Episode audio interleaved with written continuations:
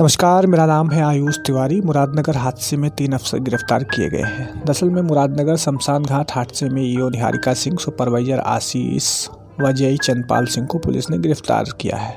देर रात ये सारे आरोपी गिरफ़्तार कर लिए गए। सभी को सोमवार को अदालत में पेश किया गया, जहाँ चौदह दिन की न्यायिक हिरासत में इन सभी को जेल भेज दिया गया है।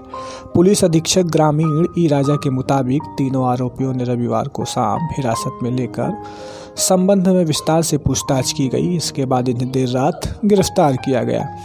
पुलिस ने देर रात ठेकेदार अजय त्यागी को भी गिरफ़्तार कर लिया था। उन्होंने बताया कि इन सभी आरोपियों के खिलाफ रविवार को मृतक जयराम के बेटे ने मुकदमा दर्ज कराया था। अधिकारियों के मुताबिक पूछताछ के दौरान सामने आया है कि नगर पालिका के अफसरों को हादसे का पहले ही अंदेशा था।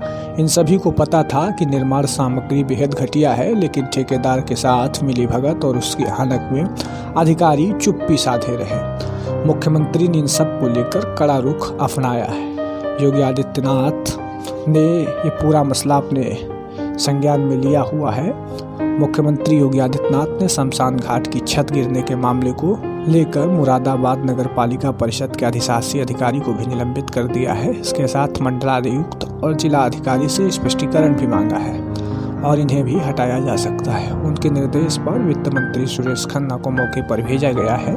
वित्त मंत्री वहाँ से पूरी जानकारी लेकर एक विस्तृत रिपोर्ट मुख्यमंत्री को सौंपेंगे। मुख्यमंत्री ने शमशान घाट की छत गिरने से जो आज 25 लोगों की मौत हुई है, उस पर बहुत दुख जताया है और बेहद नाराज़ भी है। आगे इस मामले में क्या कुछ होगा, हम आपको लगातार बताते रहेंगे।